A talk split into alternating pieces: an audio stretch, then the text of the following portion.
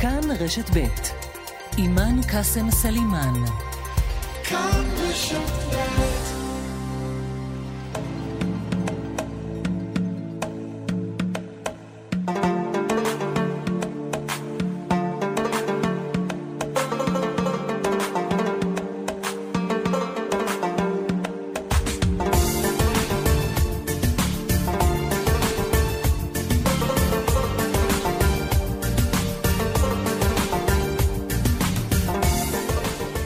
צהריים טובים מאזינות ומאזינים, כאן רשת ב', מרחבה, מרחבת.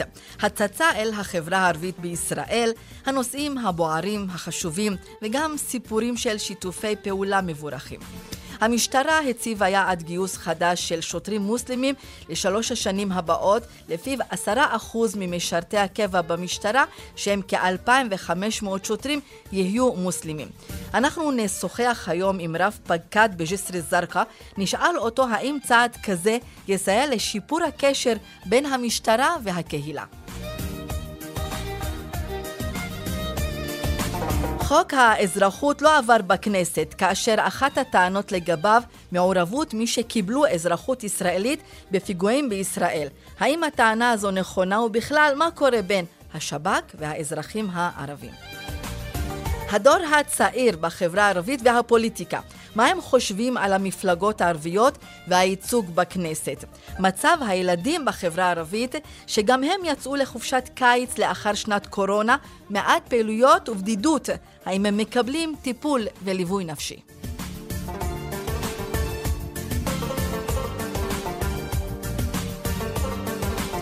אנחנו גם נסיים עם משהו יפה ומיוחד, להקה המשלבת חרדים, חילונים, ערבים, מוסלמים, נוצרים ודרוזים וגם רוסים. כן, קיים משהו כזה, והיום הם מתחילים ביחד סדרת הופעות רחוב. ולפני שאנחנו מתחילים, נשיא חדש בישראל, יצחק הרצוג, ובנאומו בכנסת הוא בחר לצטט דברים של הסופר ג'ובראן חליל ג'ובראן, אחד מגדולי הסופרים הערבים. אשא עימי את מילותיו הנפלאות של המשורר ג'ובראן חליל ג'ובראן, שאמר המציאות של אדם איננה נמצאת במה שהוא חושף בפניך, אלא במה שאיננו מסוגל לחשוף. אל תקשיב רק למה שהוא אומר, תקשיב גם למה שהוא איננו אומר. יפה. מרחבת, עורכת שושנה פורמן, מפיקה איילת דוידי, אילן אזולאי על הביצוע הטכני, ואני אלווה אתכם היום, אימאן קאסם סלימאן, מסע אל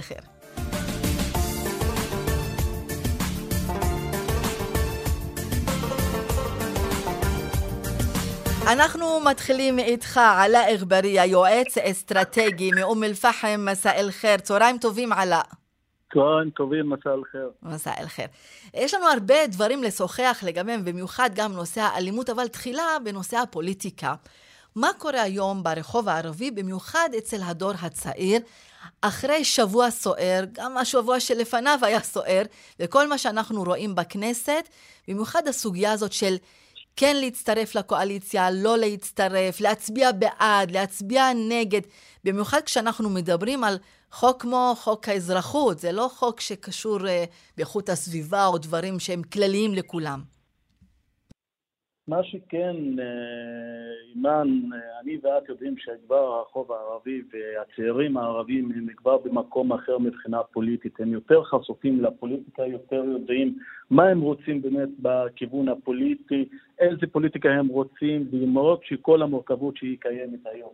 עכשיו, לפני זה היה לנו את חוק הלאום, וגם שוב היום יש לנו את חוק האזרחות, וגם, כאילו, כאן יש את המבחן של הצעיר הערבי או של החברה הערבית להבין באמת במה מדובר. עכשיו, מבחינת ה... כל ה... כאילו, זה, אני יכול להגיד את זה, זה כמו, את יודעת, יש מושג שאני אוהב מאוד בעולם הפוליטיקה והמדיניות הציבורית שנקרא ברבור שחור, שהמציא נסים טלב, לבנוני, mm-hmm. שאומר כאילו שאנחנו באים לאי-ודאות. והאי-ודאות כאילו בשעתה, שזה כאילו זה מה שקורה אצל החברה הערבית. פתאום יש הרבה אירועים, פתאום יש הרבה מבחנים, פתאום יש הרבה הרבה הרבה מעבר למה שהם חשבו שזה רק, בוא נגיד, אה, עזרה בחשמל או עזרה תשתית, זה מה שהיה, כאילו, זה מה שהיה מוגדר מבחינת פוליטיקה. היום לא. החברה הערבית, אם אתה תעשי קצת סיבוב בפייסבוק או ברשתות החברתיות, אז תביני עד כמה יש שיח, עד כמה שהם יורדים לעומק, למקרו ולמקרו, והם מבינים באמת במה מדובר. והיום יש את השיח, אפילו שהיה כאילו בתקופה האחרונה, בשבוע האחרון, mm-hmm. בגלל כל מה שקרה עם חוק האזרחות ועם כל הבלגן שהיה, הרי כאילו מה שמפתיע, שאת רואה ואת שואלת ואת כאילו מנסה להבין האם האנשים מבינים מה זה חוק האזרחות, כנראה שכן, כולם מבינים מה זה. והאם אנחנו מנסים להשוות בין המרכיב האזרחי למרכיב הלאומני? מה גובר? מה יותר חשוב לחברה הערבית, לרחוב הערבי היום? היום את לא יכולה להגיד מה חשוב יותר ממה. כאילו, אנחנו, זה, זה שני דברים שהם אחד בשני, גם הלאומני וגם האזרחי. אנחנו כחלק מהעם הפלסטיני, את בטח ובטח, כאילו, את לא יכולה להפריד ממנו את כל מה שקשור ללאומניות. ומה שקשור גם באזרחות, שזה חלק מהזכויות וזה חלק מהחיי אה, היום-יום שלנו, אז אי אפשר להפריד ולהגיד מה זה יותר ומה גובר על מה. בתכלס באמת זה שני דברים מאוד חשובים על הג'ידה ועל הפרק של האזרח הערבי, אם זה היה צעיר ואם הייתה אישה, אם היה גבר, כאילו, זה מאוד מאוד חשוב. עכשיו, אם את רוצה באמת לענות על התשובה הזו, בשבוע האחרון עם כל הצהרה שהייתה ב... על חוק האזרחות, mm-hmm. את, אם תעשי, כמו שאמרת, סיבוב ברשת, תבין עד כמה שזה מאוד מאוד חשוב. אפילו שאנשים אף פעם לא התערבו בפוליטיקה, פתאום זה עורר אצלם איזושהי מין... אה, האם זה אומר שהתמיכה לרע"מ, עם כל הגישה של רע"מ כן להיכנס לקואליציה, אה, בעצם ירדה או שלא? כי אנחנו ראינו ששניים הצביעו בעד, שניים נמנעו, לעומת המשותפת שכולם הצביעו נגד. רע"מ, אה, אני יכול להגיד לך שהיא נכנסה לאיזשהו מבוך שהיא לא יכלה באמת לצאת ממנו. עכשיו, היא ידעה שהיא תפול במבחן הזה. עכשיו, ברע"מ, בהתחלה, וואלה, אמרו, אנחנו רוצים איזושהי תמיכה בחברה הערבית, רוצים לקדם את החברה הערבית. אבל בשביל לבטל או בשביל לקבל את זכויות, את לא צריכה באמת להיות בקואליציה או באופוזיציה. את יכולה לקבל את זה בראש מורם ועם כל הזכויות שכן מגיעות לך, ורק צריך להבין קצת פוליטיקה ולהיות קצת אסטרטגי בפוליטיקה. עכשיו, ברע"מ כנראה שלא הבינו שזה המשחק.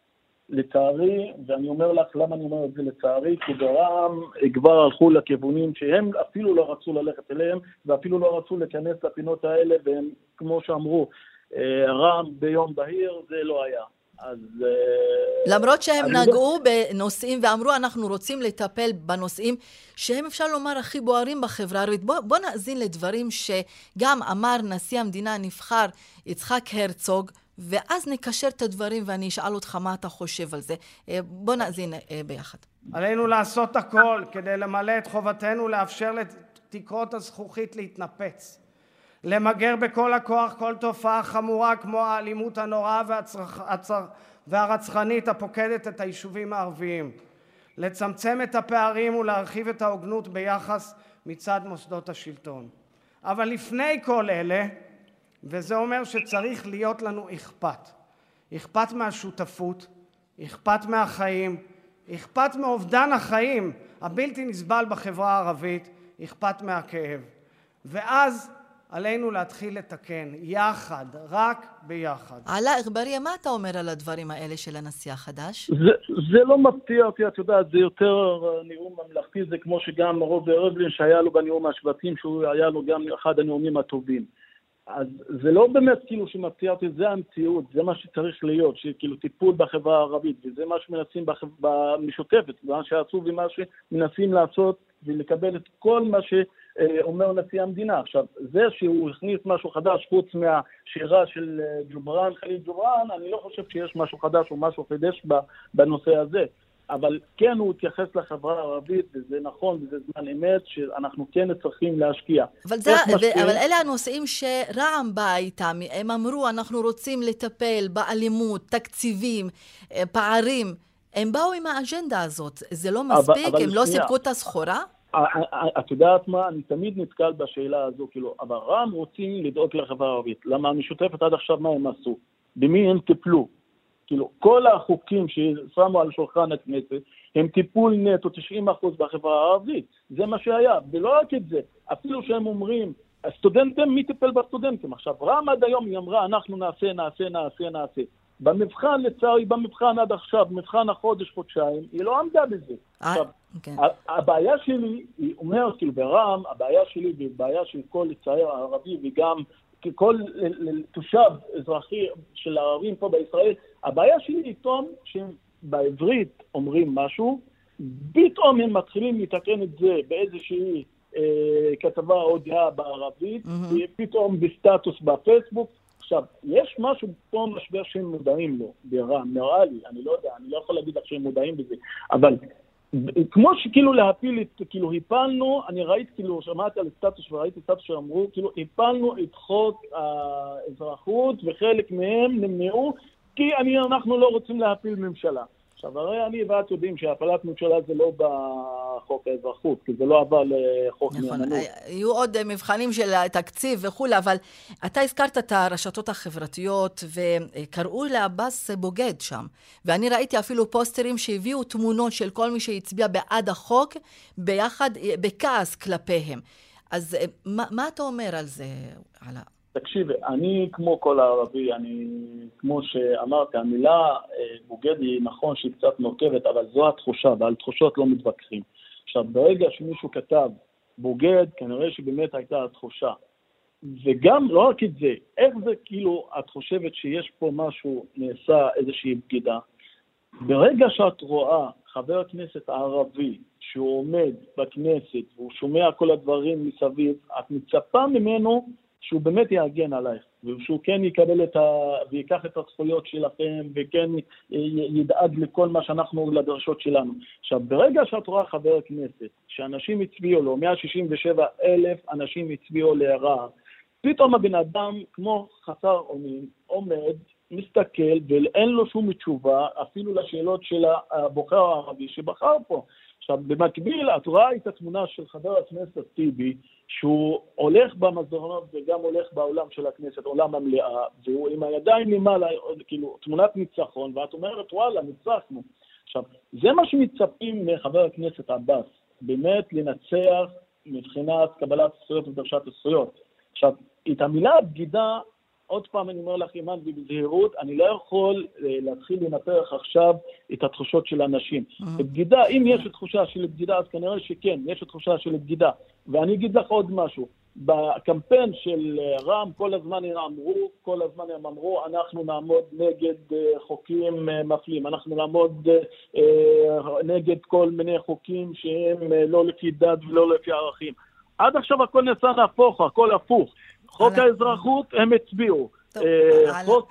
יש עוד הרבה מה, דברים אה, שאנחנו גם אה, נעקוב אחריהם בעתיד, כל מיני חוקים. זה, זה מה שנקרא להיות בתוך הקואליציה או לא. עלה אגבאריה, יועץ אני רק, אסטרטגי, רק, אני רק חייבת ממש לסיים. מילה אחת אני רוצה להגיד למנסור עבאס, בשביל באמת לקבל זכויות, לא צריכים להיות בקואליציה ולא צריכים לוותר על ערכים בשביל לקבל זכויות. תודה רבה לך, עלה אגבאריה, יועץ אסטרטגי, אום אל-פחם, תודה רבה. תודה. צהריים טובים, אריק ברבינג, אה, המוכר כהריס, לשעבר מפקד יהודה ושומרון וירושלים בשב"כ. צהריים טובים, אריק. צהריים טובים, מסע אל-חיר. מסע אל-חיר. כשאנחנו מדברים על חוק האזרחות, אחת הטענות אה, לגביו היו שמי שקיבלו אזרחות ישראלית מעורבים בפיגועים, ואז מי שיקבלו גם זה יהווה סכנה למדינה. זה נכון? לא, צריך לדייק אה, במעט. אה, מה שנאמר הוא כך, ואני מזכיר שהחוק אה, הוא חוקק ב-2003 במציאות ביטחונית מאוד קשה לישראל, פיגועי תופת, פיגועי ירי וצרות רבות אחרות, וחלק, חלק מסוים ממי שהיה מעורב בטרור היו אנשים, גברים וחלקם אפילו גם מספר נשים, מהמם. שסייעו בידי ארגוני הטרור גם להכניס אה, טרוריסטים לתוך עומק ישראל, גם להעביר מידע, אמצעי לחימה וכדומה. והשב"כ בזמנו וגם היום מזהה קשר שמתקיים בין אה, אזרח ישראל לפלסטיני או פלסטינית ברצועת עזה או ביהודה ושומרון כסוג של פוטנציאל שאירועים כאלה עלולים לחזור עליהם. האריס, אה, אנחנו לא רוצים לראות, חס וחלילה, לא פיגועים ולא אה, רצח של אזרחים, אבל הטיפול בסוגיה הזאת, אה, לפי דעתך ולפי הניסיון שלך, האם הוא צריך לעשות דרך חוק שבעצם מכליל את כולם, גם משפחות נורמטיביות שרוצות לחיות חיים נורמליים, שאין להם שום קשר לא לפיגועים ולא אה, לפגיעה בביטחון המדינה ולא להרג ולא רצח ולא כלום? אני חושב שחלק מהפוליטיקאים אה, לקחו את הנושא הביטחוני, שמו אותו אה, במרכז הבמה, שבעצם הדיון המעמיק יותר הוא הדמוגרפי, ואיך אה, הפוליטיקאים תופסים את עתיד ישראל, את המאזן בין יהודים וערבים וסוגיות, בין יהודים לערבים וסוגיות רבות אחרות. מה שמנסים לעשות פה זה להפוך את הסוגיה הביטחונית, בוודאי בשנים האחרונות שהמציאות שונה לגמרי. גם כך יש מיעוט בבקשות שמאושרות לאיחוד משפחות, ומתוך אותן בקשות יש מספרים נמוכים מאוד, שחלקם גם פורסמו לאחרונה, על אותם חבר'ה שמעורבים אה, בפעילות טרור. אני חושב שיש פה איזשהו ניסיון לערבב את הדברים ביחד, ובסופו של דבר הדיון העמוק יותר זה באמת עד כמה ישראל רוצה להכניס לקרבה איחודי משפחות אה, פלסטיניות מרצועת עזה או מהגדה.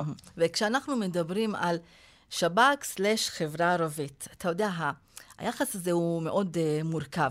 Uh, מה שפורסם למשל לפני כמה ימים מפי גורם במשטרה, שרוב מחוללי הפשיעה בחברה הערבית הם סייענים של השב"כ, שהועברו מהשטחים לתוך גבולות הקו הירוק. והמשטרה גבולה, כיוון שאותם סייענים לכאורה נהנים מחסינות. השב"כ כמובן אמר שאלה טענות שקריות וחסרות כל יסוד, אבל מה אתה יכול לומר לנו על העניין הזה? ואתה רואה שהחברה הערבית היום מדממת מנשק, ארגוני פשע, רצח. אני חושב שהמצב בחברה הערבית הוא מורכב, מסובך, ואם לא ינתקו, ינקטו צעדים מאוד משמעותיים, רמת האלימות הפנימית בתוך החברה הערבית תגבר, אבל אני אומר עוד משהו, מי שיורה אחד על השני, בסופו של דבר ראינו שכשיש אירועים מסוג אחר, כמו האירועים אה, סביב שומרי החומות, אז הוא גם מפעיל את האלימות הזאת כלפי השכנים שלו, במקרה הזה זה השכנים היהודים, בעיקר בערים המעורבות. זאת אומרת, מי שחושב שהבעיה של האלימות בחברה הערבית היא פנימית ורק של הערבים בישראל, הוא טועה טעות חמורה.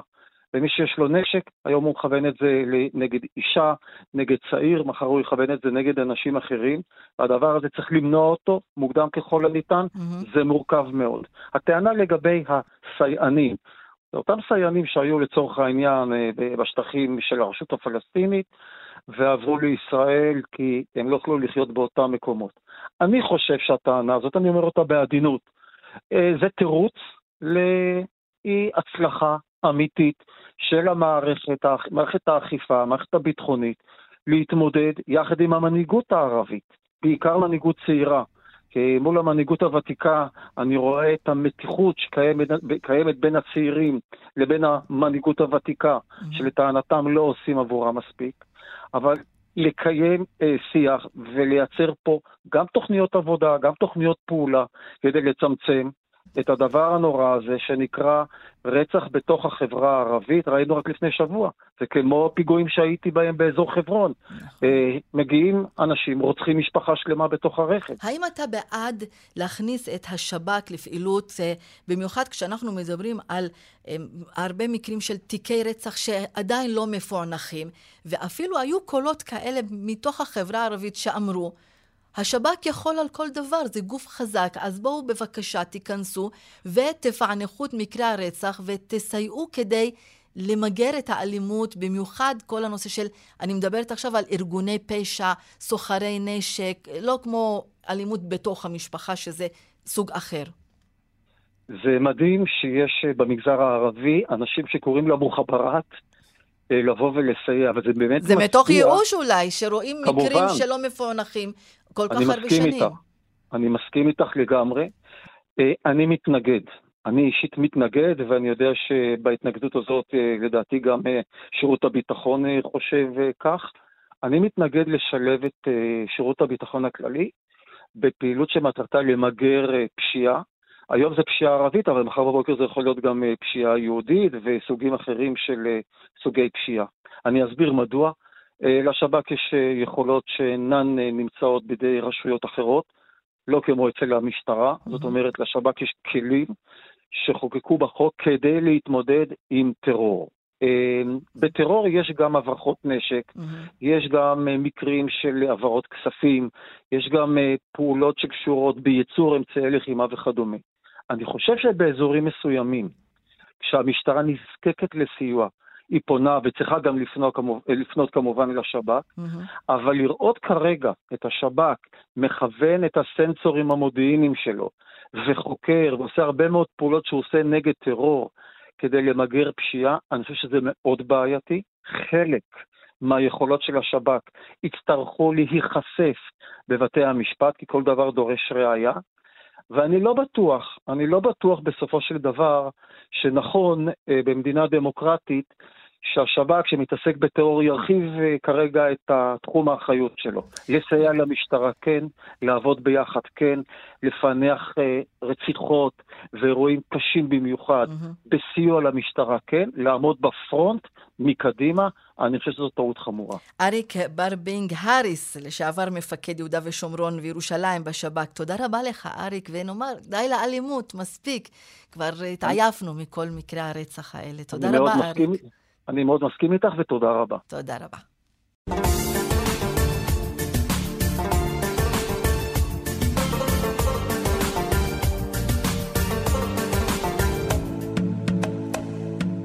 שתיים וחצי, ואנחנו עוברים כעת לנושא אחר. היעד של המשטרה, עשרה אחוז גיוס שוטרים מוסלמים. שהם אה, כ-2,500 שוטרים שיהיו מוסלמים בתוך שלוש שנים. כיום משרתים במשטרת ישראל כ-780 שוטרים מוסלמים, שמהווים כ-3% בלבד מה-25,000 אה, שוטרי הקבע. אנחנו אומרים צהריים טובים לרב פקד מוחמד ג'מאמה, שהוא קצין אג"ם בתחנת משטרת ג'סר א-זרקא. צהריים טובים, מסע אל-חיר מוחמד. צהריים טובים, מסע אל-חיר לך ולכל המאזינים. ספר לנו קצת על עצמך.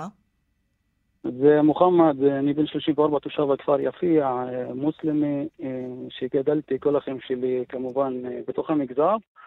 2006 החלטתי שאני אקח חלק במאבק הזה כנגד כל מה שקשור לאלימות ופשיעה במגזר הערבי.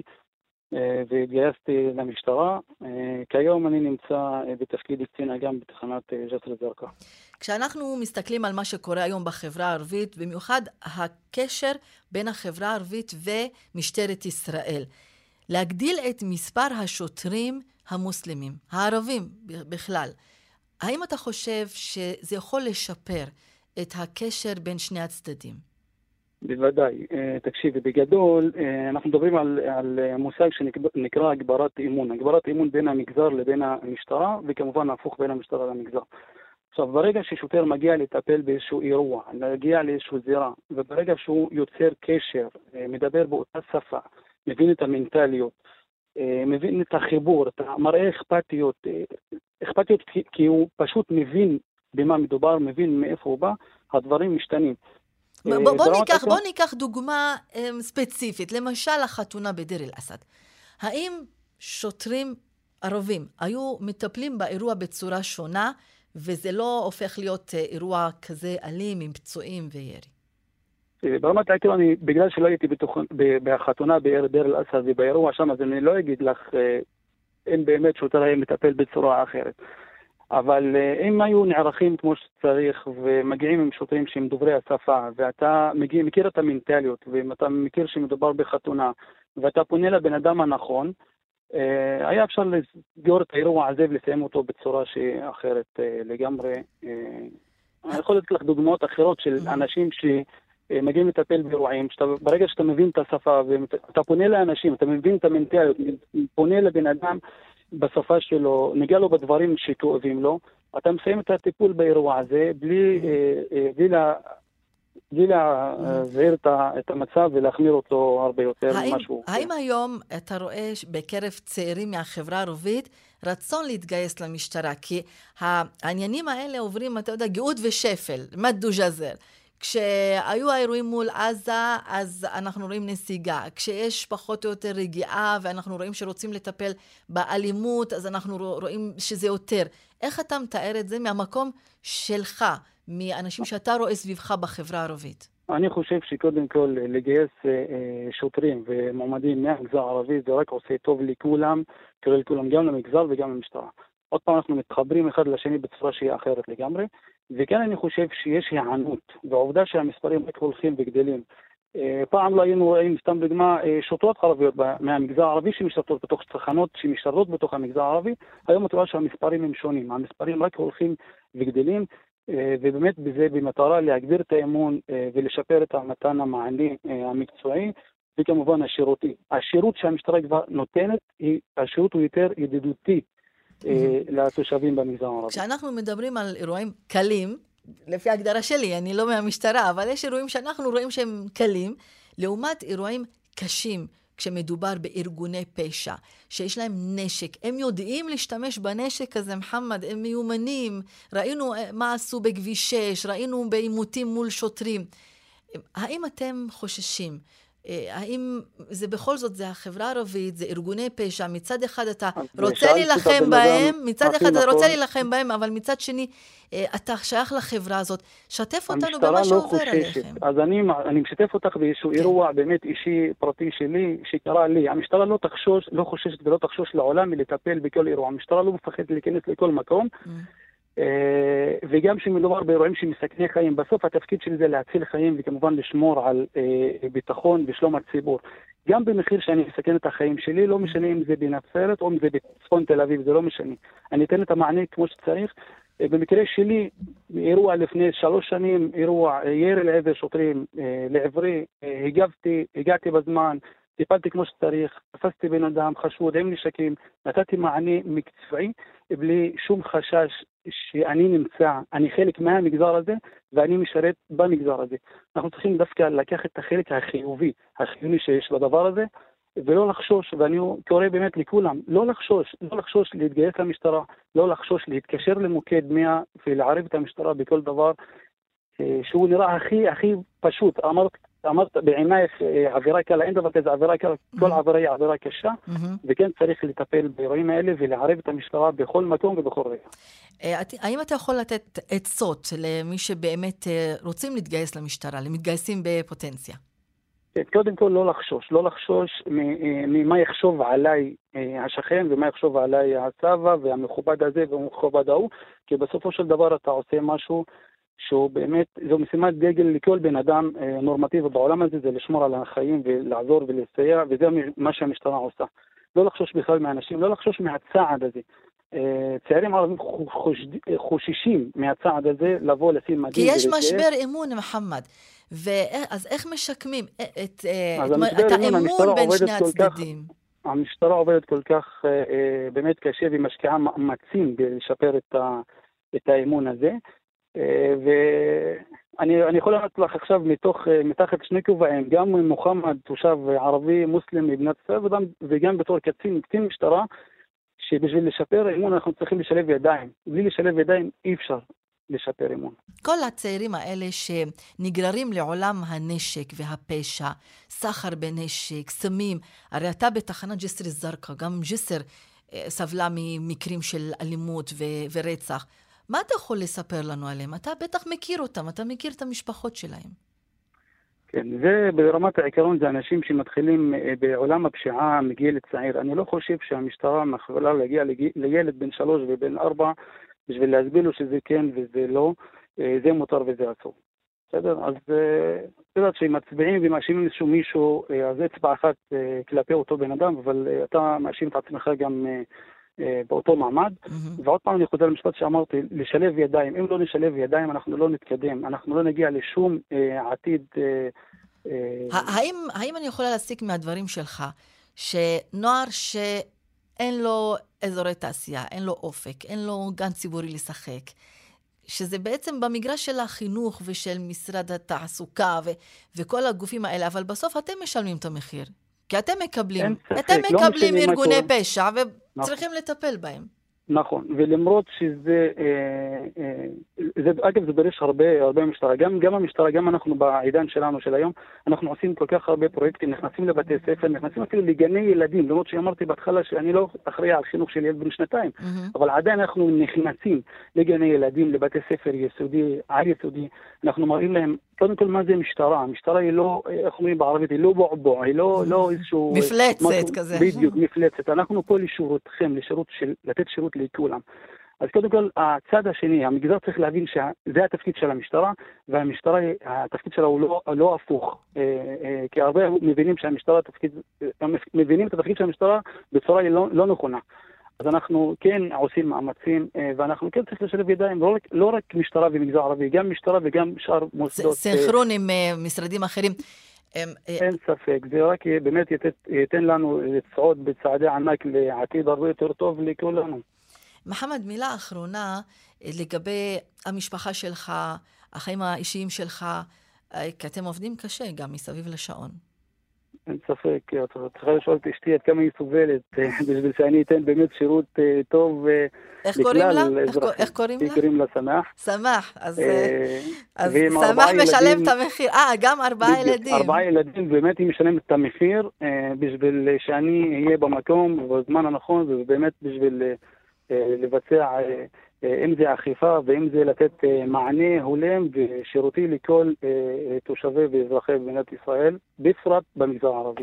רב פקד מוחמד ג'מאמה, קצין אג"ם תחנת ג'סר א-זרקא, אנחנו מאחלים לך תמיד לחזור למשפחה בשלום, מוחמד. שוכרן ג'זילה. תודה רבה. תודה רבה. תודה רבה. תודה רבה. תודה רבה. תודה רבה. תודה רבה.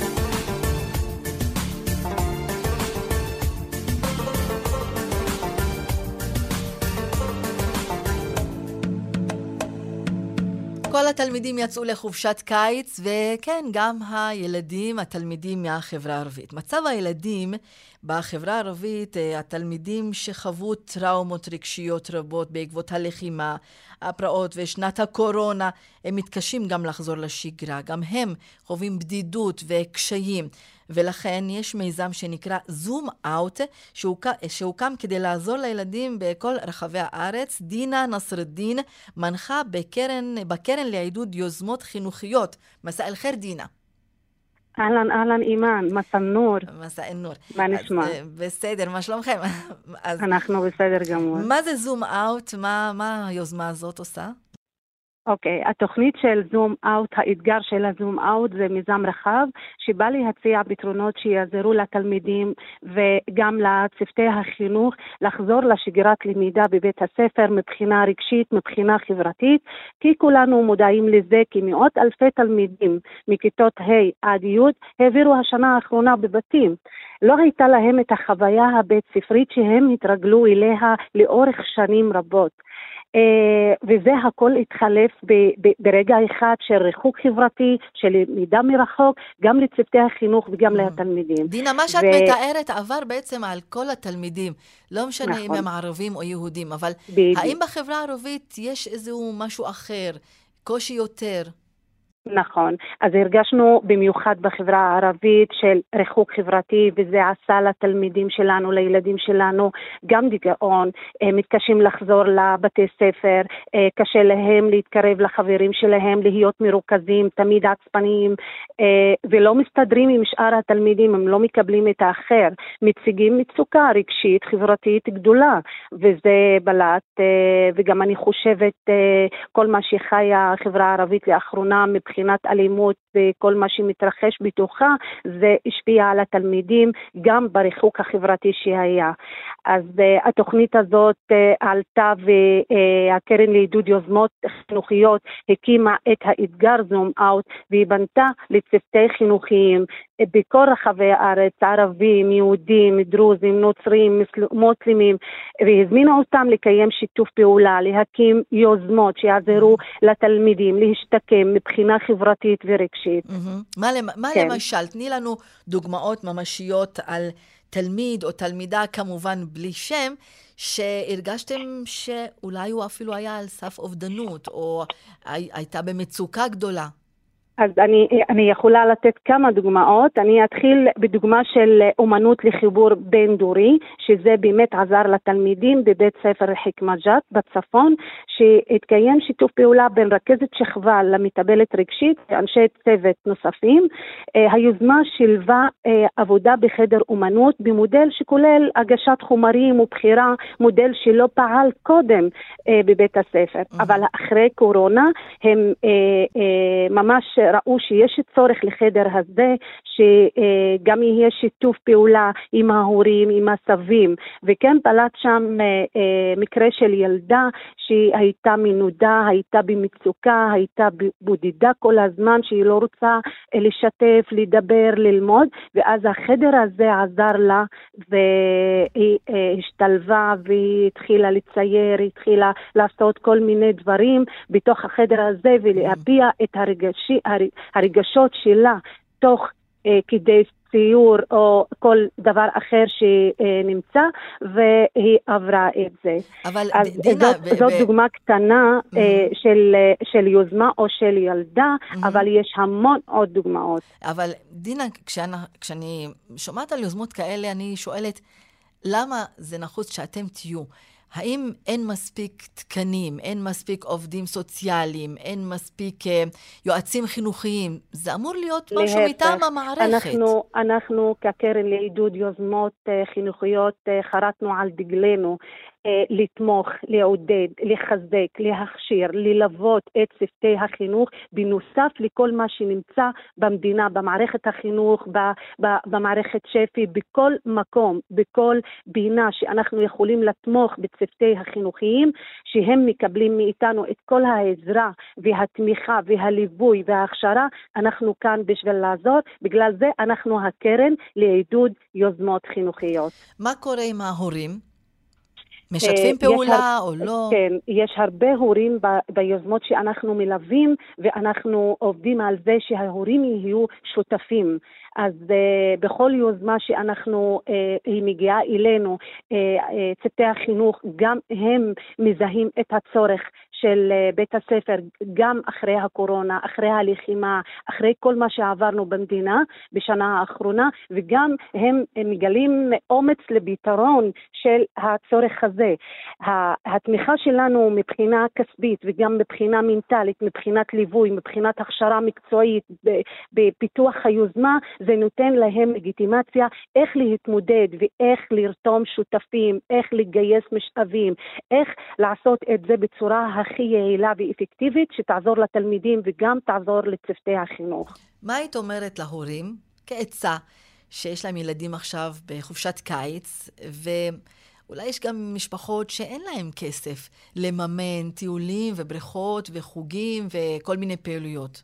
אני, אני אה, ממש פונה גם להורים, לצוותים חינוכיים, לרשויות מקומיות, לתלמידים, אה, שממש אה, יקדמו יוזמות ויפנו אלינו ויגישו יוזמות שהם רואים שיש צורך להם, שיעזרו מבחינה רגשית, אה, לימודית, חברתית, ואנחנו נעזור ונתמוך להם. אה, התוכנית שלנו, אתגר זום אאוט, בטוח גם בחופשת הקיץ וגם בשנה הבאה, אז אה, אנחנו מכאן פונים לכל קהל היעד של תלמידים, הורים, רשויות וכל צוותי החינוך שיגישו, שיחשבו על צורך שממש עם פתרון ואנחנו נלווה אותם בשמחה, בהכלה, בחיזוק, בהכשרה, בליווי, בהכל. יש שיתוף פעולה בין מחנכים, יועצים מהחברה הערבית ומהחברה היהודית, כאילו ערבים ויהודים ביחד?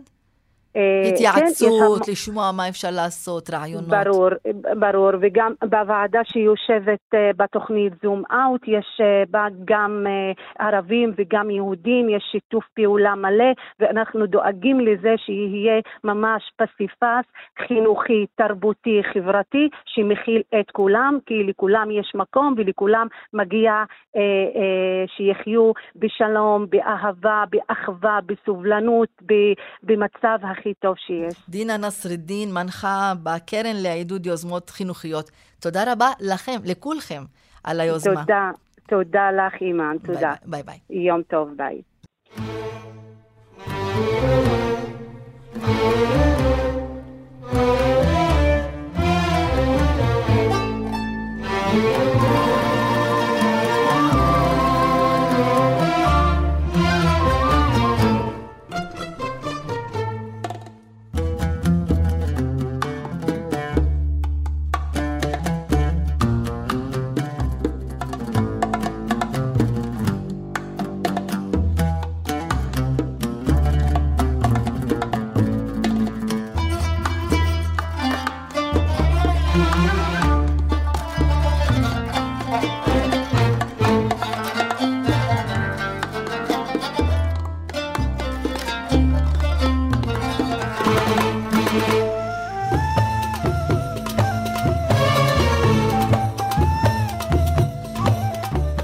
סתם אנחנו משמיעים את המוזיקה הזאת, אלא בגלל שהיום מתחילה סדרת uh, הופעות רחוב, ומי שמבצע את ההופעות האלה זו להקה מאוד מיוחדת שנקראת פירקת א-נור, שזה להקת האור. אריאל כהן, המנהל המוזיקלי והמנצח של תזמורת פירקת א-נור, צהריים טובים, מסע אל-חיר.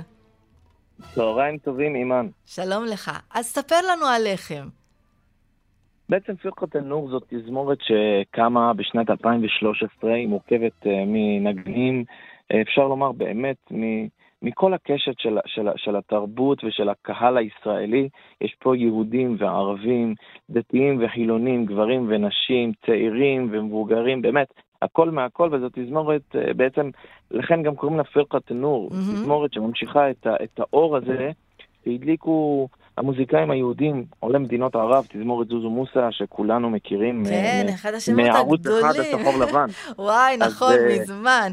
יפה, אז גם חלק מאיתנו, מנגני התזמורת, תלמידים של אותם הנגנים. Mm-hmm. זו תזמורת שממשיכה את דרכה גם מבחינה מוזיקלית, בעיקר מבחינה מוזיקלית, אה, עם האסתטיקה של המוזיקה הקלאסית הערבית, לא מה שהיום לצערי מנוגן הרבה עם, אה, עם פרשנות מערבית ועם טיווי מערבי וניתוח מערבי. וכל הכלים מערבי. גם, זה לא, זה synthesizers וכאלה, כן, זה לא כן, ה, מה שהיה פעם.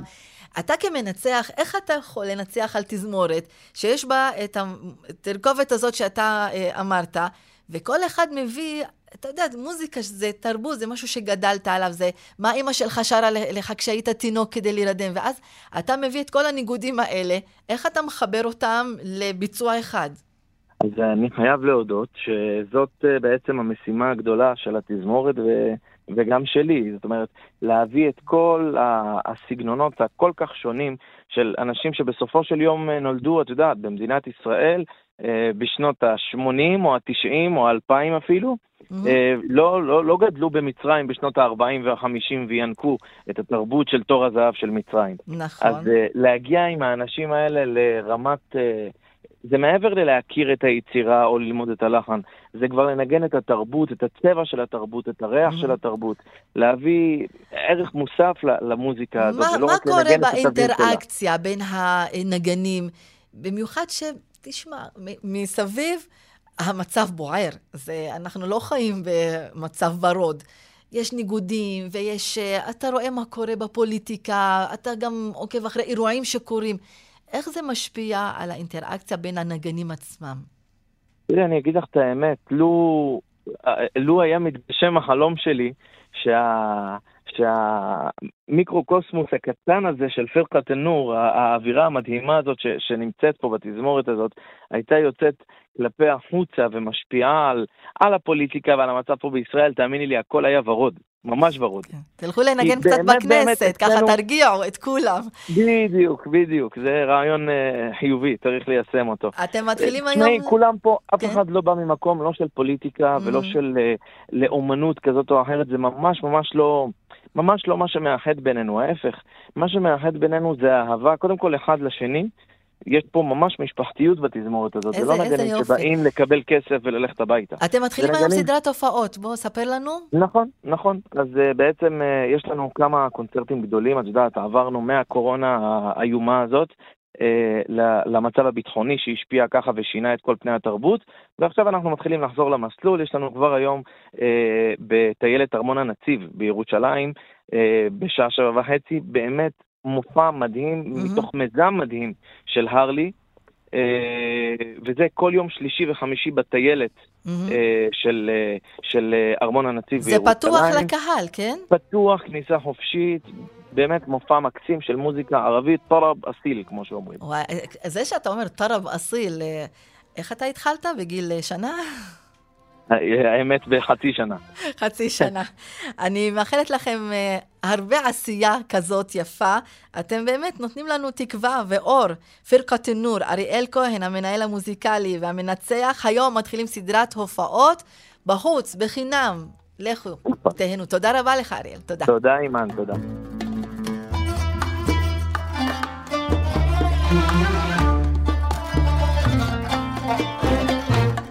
אנחנו מזמינים אתכם ואתכן להוריד את יישומון כאן ולהישאר מעודכנים 24 שעות ביממה, להאזין באתר כאן לכל השידורים החיים שלנו, גם פרשנויות, כתבות, מהדורות רדיו וטלוויזיה, גם תעקבו אחרינו בפייסבוק, כאן רשת ב'.